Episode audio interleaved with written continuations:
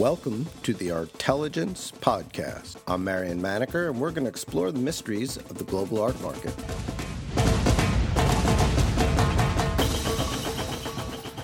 Bloomberg's art market reporter, James Tarmy, went to Art Basel this year to cover the fair. He filed a story about the increasing number of $20 million paintings on the stands. After he returned, he got on the phone and spoke to us. James Tarmy, you're back from Art Basel. I hope you had a good trip.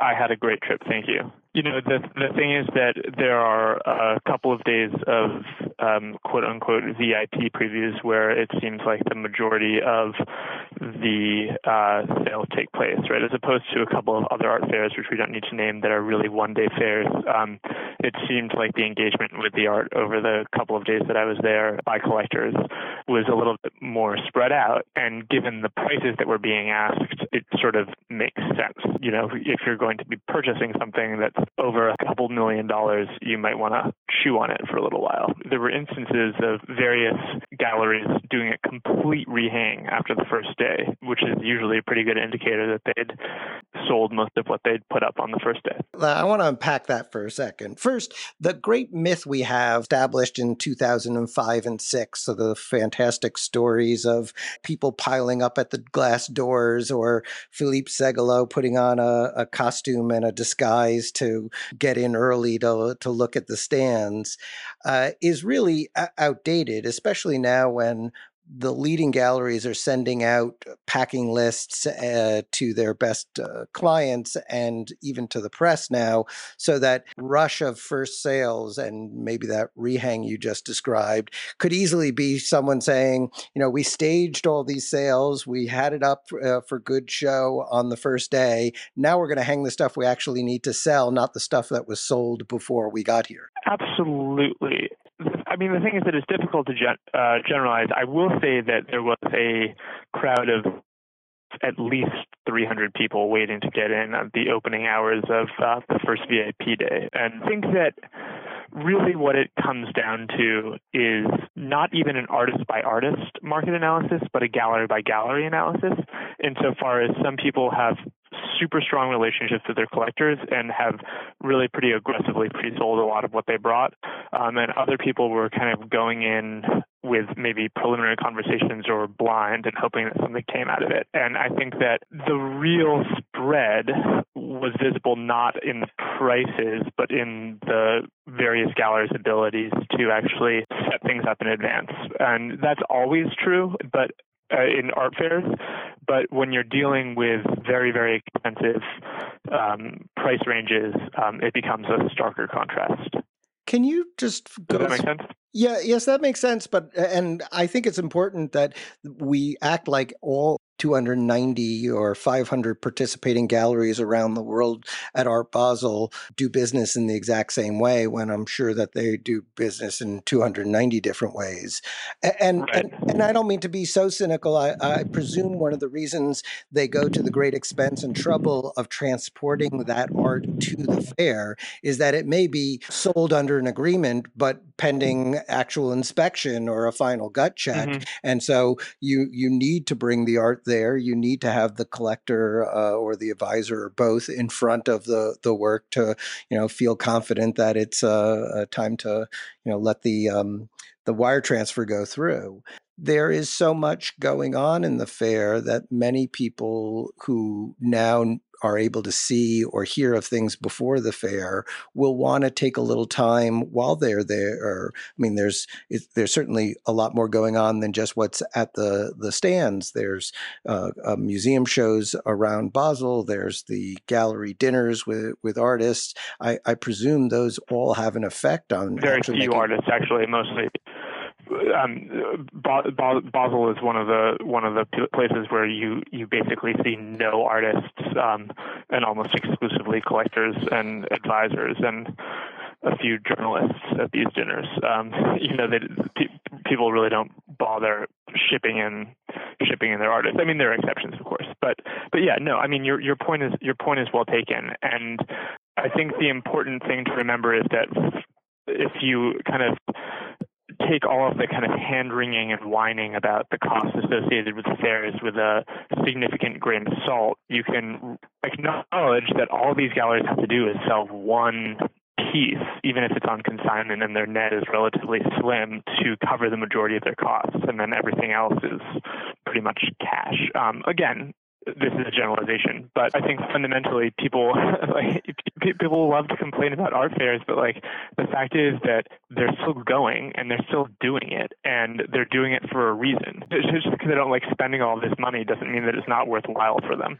Well, one of the reasons they go is that showing at that fair, being admitted, since it's a a vetted, juried fair, is a seal of approval. I mean, there are precious few art galleries in the world that can get into Art Basel and Basel, Switzerland. No question. And that seal of approval has tangible financial benefit.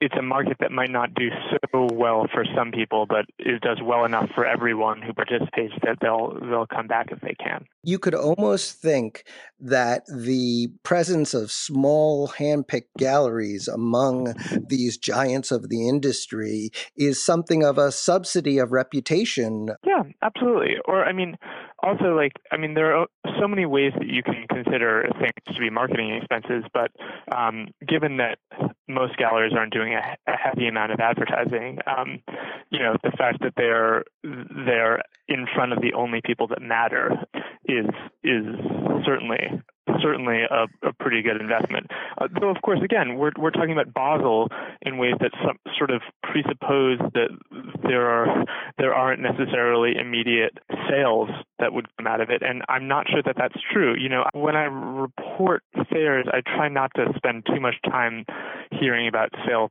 prices just because it's very difficult to verify and oftentimes um, let's say that prices are, are, are skewed slightly in an effort to change the perception of the value of artworks, let's say, if we're being very generous. So instead, what's what's much more interesting to me, at least, is actually what dealers are actually asking for the works, um, because that seems to be a pretty good indicator um, as to kind of what they think they can get, or at least what they can what they can say they're asking for without sounding ridiculous.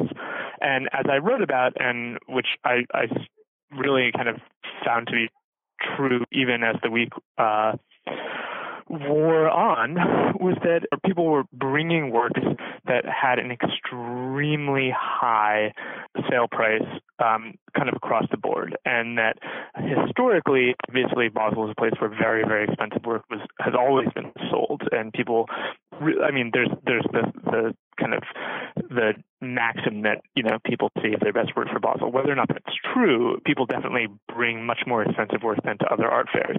Um, that said, as I said in this piece that I wrote, um, it wasn't just one $10 million piece that might sell, but really uh, many booths full of a million dollar, two million, three million dollar plus artworks, which which felt um, to many of the people with whom I spoke and and to myself like a, a pretty novel occurrence. And and the the reasons for that, um, which I didn't really get into in my piece, but the reasons for that are are myriad and speculative. But I think that there is, in whatever way, um, a real reticence to spend, I don't know, between five hundred and a million, five hundred thousand dollars and a million, because that's a lot of money for virtually everyone. But there's oftentimes very little from a an empirical market perspective to justify that price in a way that would indicate that that price is, is stable in whatever way. There isn't tons of secondary market comparables that would kind of justify the price being $600,000 as opposed to two hundred thousand dollars, you know, and and that extra four hundred thousand dollars means something to a lot of people, especially if they they aren't billionaires.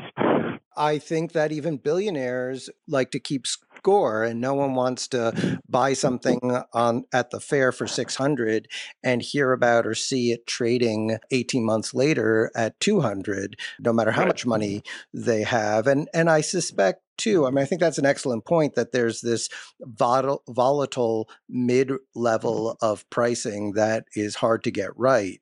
Generally, when you're asking $20 million for a work of art, it has to be plausible. And whether you sell that work of art or not, mm-hmm. it's important to have those things on the mm-hmm. stand. There seem to right. be a number of galleries, important galleries, that have a global clientele that bring mm-hmm their most valuable art to art fairs uh, whether they sell it or not isn't nearly as important as sort of showing the art that they have that begins a conversation that might allow them to sell something else. But the price of admission is understanding that they have works of this level and quality. You know, it was it was also interesting to kind of see the buyers who were coming in, and it was interesting to kind of see the. I mean, again, this is an anecdotal um, impression, just uh, but but the kind of demographics. You know, there were some Americans, not a ton, a lot of Europeans Europeans, almost no British. Um, a few dealers were talking about how even a bunch of the very, very big British collectors didn't actually show up. And then what everyone was, or not everyone, what a lot of people remarked on was the profusion of very young, spectacularly wealthy um, Asian clients who people saw um, walking around the fair. And that seemed to feel pretty new for a lot of people and um, was was quite encouraging. And and also the the levels at which they were buying um, really kind of leapfrogged over the middle market that we are talking about. Um, and again, this is anecdotal, but it really seems like people were kind of coming in at an extremely high price point, like six million plus, um, who kind of fit that that description, which which again is quite surprising. Meaning that's the first thing they buy is a $6 million work of art? Exactly. Yeah. Or at least the first thing I'm told that they buy um, by their advisors or whoever. Remember is that is that Basel is a Basel is a fair where people can bring their advisors and other people can bring their clients um, and and effectively educate them. Right? It's a great place um, and to show people kind of the art market in miniature, um, and because it has very strong examples from every sort of segment. You know, you have these um, at Unlimited, um, you have these kind of very dazzling large scale works, um, and then you have on the first floor of the actual convention center, you have um, very expensive secondary work, um, and then on the second floor, you have kind of uh, galleries that are doing more primary stuff um, at a slightly lower price point. and so, you know, you get to walk someone through, or you have to walk someone through, but and really kind of show them the entire range, and that that's that's quite valuable because um, you're able to do it in a day, whereas otherwise it would require weeks, if not months, of taking this person around who might not necessarily have the time, but taking them around different galleries and museums and so forth, right? And that's that's the other utility Basel that that people don't necessarily talk about. This isn't a fair where cash on the barrelhead is what's mo- most important. It's a place where the beginning of a conversation may result in three months, six months, a year in a sale in the you know high seven or low eight figures, uh, and in in that sense, as a, a marketing venue, it's um, peerless for this very small world on on both sides for the new buyers and collectors.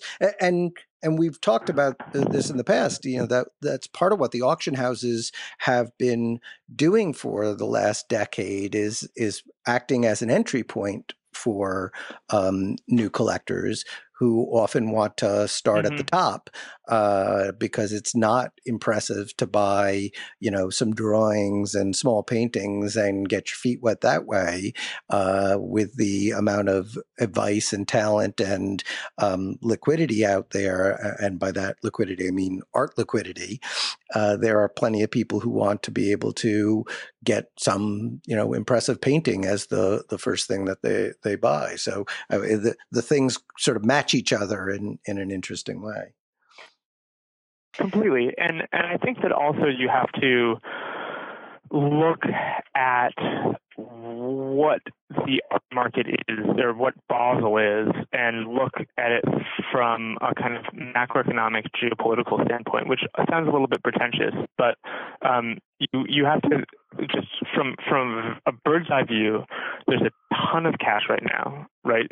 There's a markets globally are doing quite well, and there's an intense amount of instability on a geopolitical level, um, from from trade to the literal um, pol- like European politics. Um, there's there's there's a ton of uncertainty, and I think that um, when people are spending money, and and I actually spoke to a couple of European collectors who who who said variations of this that you know if they're going to spend six hundred or eight hundred thousand dollars, they might as well spend three million dollars and buy something that they think that they'll be able to sell eventually um, if they need to. Whereas six hundred thousand dollars is much more of a kind of long term investment, um, and and so it's if if if you extrapolate from that, and I would again take that with a huge grain of salt, but if you extrapolate from this idea that that people are coming to the art market and they have the money, and in previous years there might have been a bit of a barrier psychologically or uh, via education between um, you know spending what was a significant amount of money, but not a substantial amount of money. Um, and and now um, it's it's that there's a certain exigency um, for how people allocate their whatever kind of liquid assets that they have, and and all of a sudden you can kind of justify going to a higher level. And uh, if you simply look at what dealers brought, that that would bear out, right? And and no one's bringing a bunch of stuff at that level and and just kind of hoping that they all sell, right? There has to be some indicator that that there's going to be um, a receptive market for it, um, and and and so in that respect, um, there there's a tremendous utility to Basel specifically because you have that very rare clientele who have those choices to make um, coming to you, and so it's really it's not your only shot, but it's a great shot to to be able to um, unload material a significant price point. Given that context, which makes a great deal of sense, especially the asset a- approach to art, you know, spend more, but know that it's something that's consecrated, has value, will be saleable, whether you get 80% of your money or, or 120%, you'll still be able to get money out of it as opposed to mm-hmm. buying something uh, where uh, from a young artist without much of a market where, you know, or a mid mid tier or late career artist who just doesn't necessarily have an insanely robust secondary market. Right. Anyway, sorry. No, no. Good. But so given that context, we're hearing two very different things. The New York Times led its report saying the art market was uh, fleeing to safety among blue chip artists and refers to the Joan Mitchell market as evidence of that, which mm-hmm. is interesting because jo- Joan Mitchell is obviously a very valuable artist, but has always been treated as undervalued second tier because there's a bias against her historically as a woman painter you know, we may be addressing that bias, but we still have some ways to go. So one could say that that's part of what's driving that. But the rest of what we're hearing in terms of sale reports is not necessarily for um, uh, Jeff Koons, Damien Hirst, uh, uh, abstract expressionists, uh, you know, all sorts of Roy Lichtenstein, you know, pop artists of, of one, you know, not not these kinds of asset artists that you know you can sell. They they seem to be. They may have been on the stands. I mean, I know that there was a very expensive de Kooning that's been on a couple of different um, uh, art fair stands at one of the uh, booths that was there. So they, they those works may have been on, on the stands, but we didn't hear in the many sales reports that we all, all see much about those kinds of works uh, selling. Let me put it this way anytime that you are describing spending a tremendous amount of money on an artwork as leading to safety, you are getting yourself in trouble. It's not easy to sell any art at all, and if it was, these fairs wouldn't exist. They are proof that there is there is very little safety um, because they have to, people have to do an extraordinary amount of legwork and investment to sell artworks. Period. That's an excellent That's point. one. Two, um, the idea of people somehow leaving one market and going to, to another is also a very, very tricky thing because I'm not so sure that's true. And the idea of fleeing to safety would imply that droves of collectors are up and leaving um, somehow kind of uh, younger artists who might not necessarily be proven. And I think all we have to do is look at the success of um, figurative black artists to see that that is absolutely not the case because you look at someone like Njideka Crosby who is who is not exactly old and who hasn't really been producing a ton of art for a very long period of time, and yet she is commanding tremendous prices. Um, and there are many examples um, of that uh, phenomenon to uh, that we can point to. So this idea that simultaneously everyone is trying to buy a Dubuffet or nothing um, is is is pretty silly because we have we have some a, a lot of empirical evidence to the contrary. Simultaneously, um, I, I, think that you know the, the, the people who generally seem to be complaining about um, a desertion of whatever mid tier that that is perceived to exist or perceived to be shaky are the people who who might have paid too much money for something at the beginning or who are asking for something too much um, right now. Um, and you know the thing is that there's a tremendous churn rate in the art world, and there's a tremendous attrition rate in the art world. And the idea that people who are totally immersed in it aka so-called collectors as opposed to people who are merely buying art.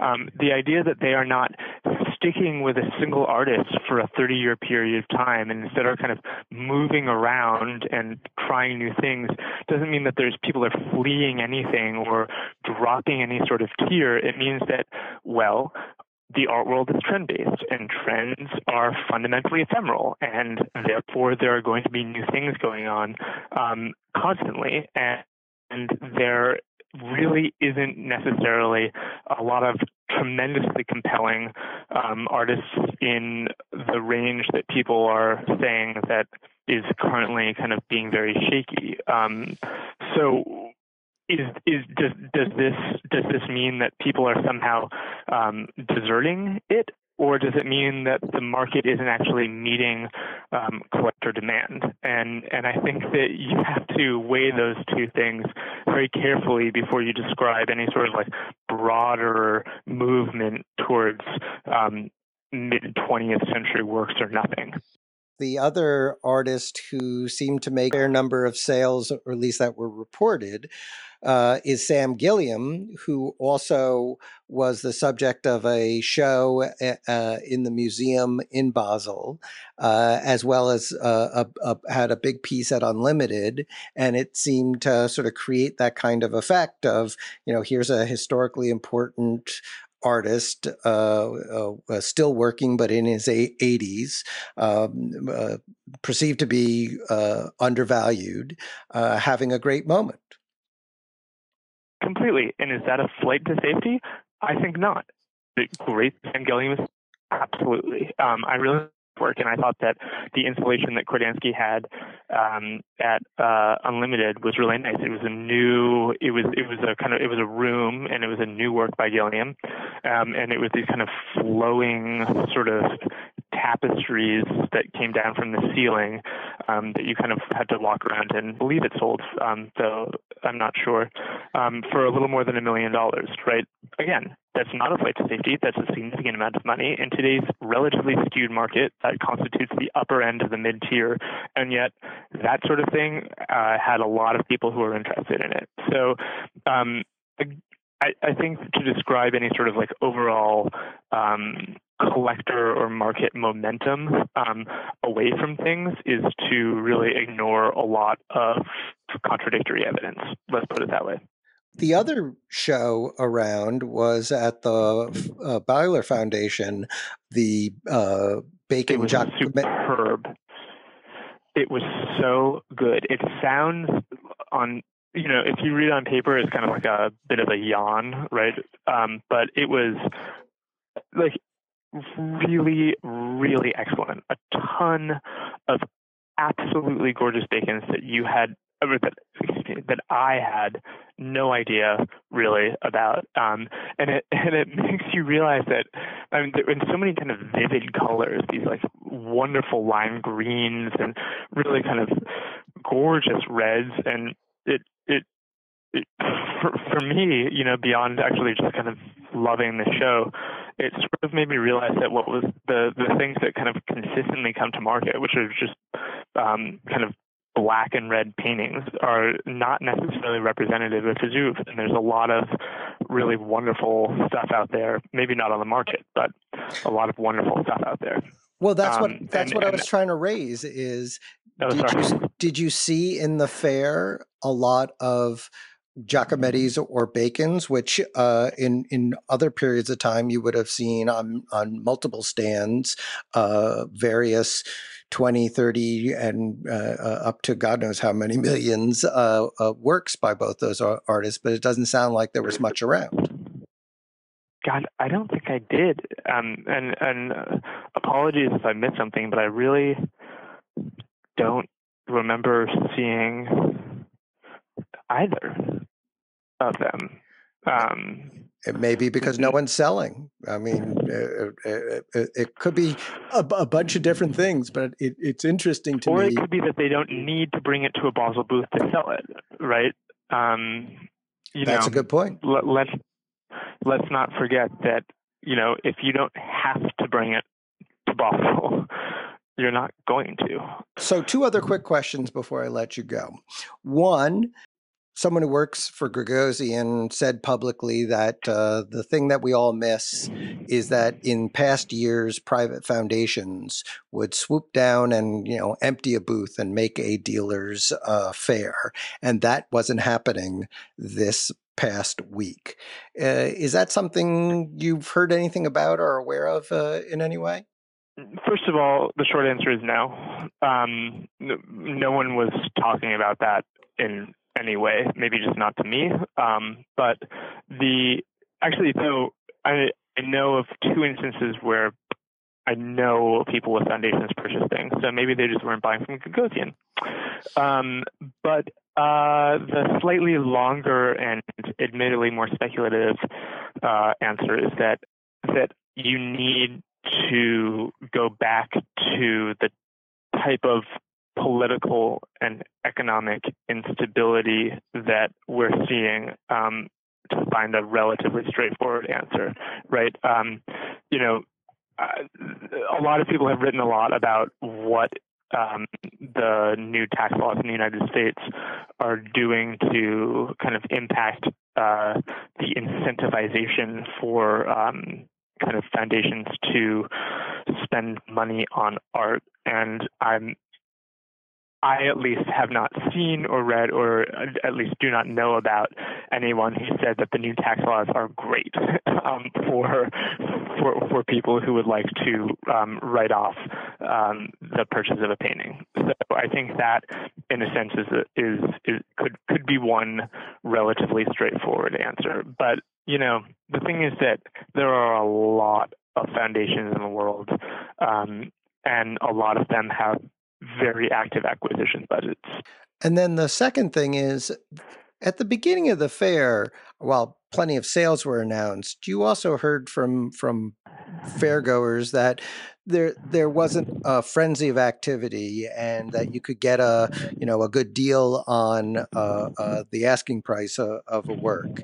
And but as the fair went on, we started to hear stronger clacks from the various galleries, uh, both uh, sort of touting the individual sales that uh, seemed uh, uh, either you know overpriced from from what we knew from recent au- auctions, or uh, you know, uh, slightly too good to be true. And then towards the end, we started hearing publicly people talking about how how great sales were and that may just be you know the way it filters out or it may be that you know the the gallerists who have a a, a strong interest in uh, saying all fairs are the best ever um, uh, are you know sort of uh, rallying around uh, the fair. I was just wondering what your impression was, both of the sales themselves, but also of the you know the the mood making going on.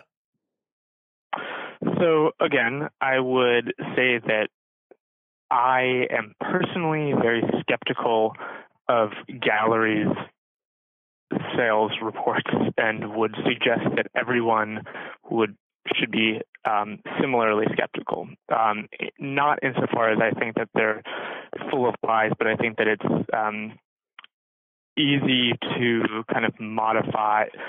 Let's put it this way: no dealer has an incentive to state the actual price that they actually sold the work for, um, as opposed to the price that they initially asked to sell the work for.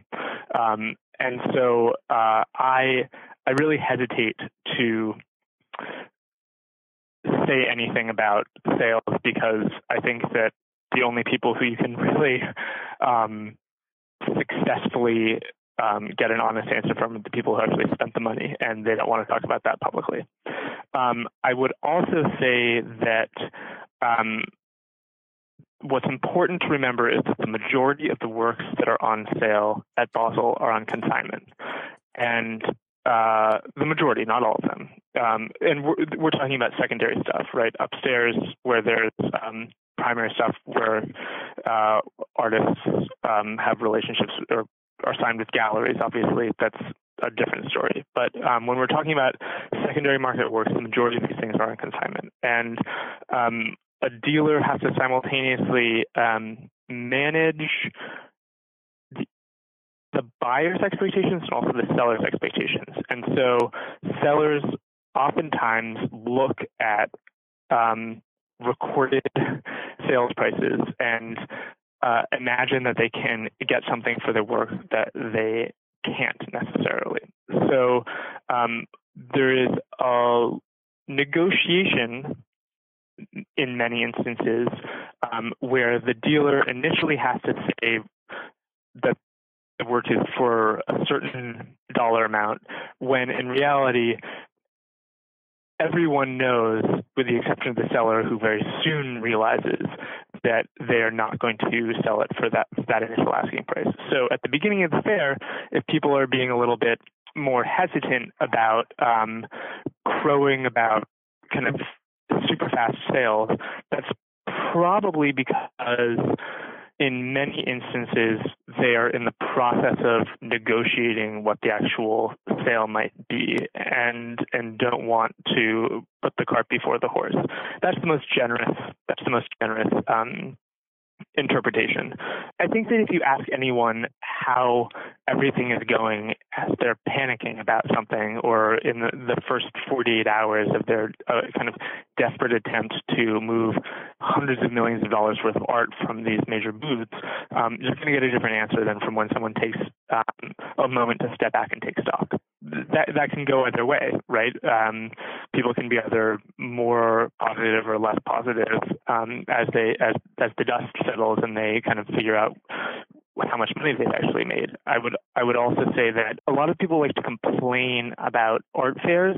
Um, a lot of dealers like to complain about art fairs, but it's never a good look to say that you went to the most expensive and prestigious art fair on the planet and weren't able to close anything. There is definitely going to be a bias towards optimism um, when it comes to the optics of looking like you are a serious player. Well, it's also true that buyers have no incentive to refute the asking price versus the price they actually paid. No one it gets hurt if it if the word is around that they paid uh, uh, twenty or thirty percent more than what they did because Completely. it's a reference point if they ever want to se- sell it, and of course they feel like they you know got a deal.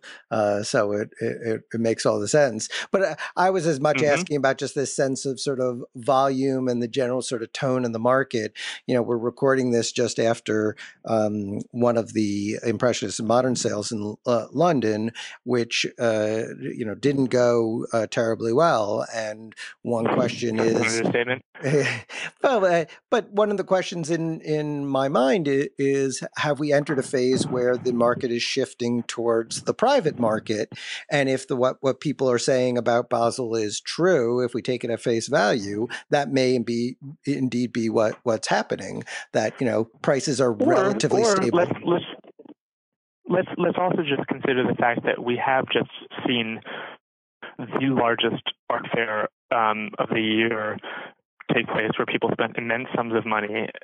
I think that if you then imagine an auction that comes a couple of days later, a lot of people have already spent a lot of money, right? They're they're not necessarily inclined to spend even more um, so soon afterwards, no matter what. Um, but but in terms of the overall timbre of things, um, I can only speak from what I actually saw and the people who I talked to, and I think a lot of booths did, a lot of dealers did very well, um, and the ones who didn't do very well did fine, um, which is really a best case scenario from from a market perspective. You know, um, it it really it, it, it did not seem like fluff um, for from some of the the, the bigger dealers. Um, they they really seem to be selling quite a lot.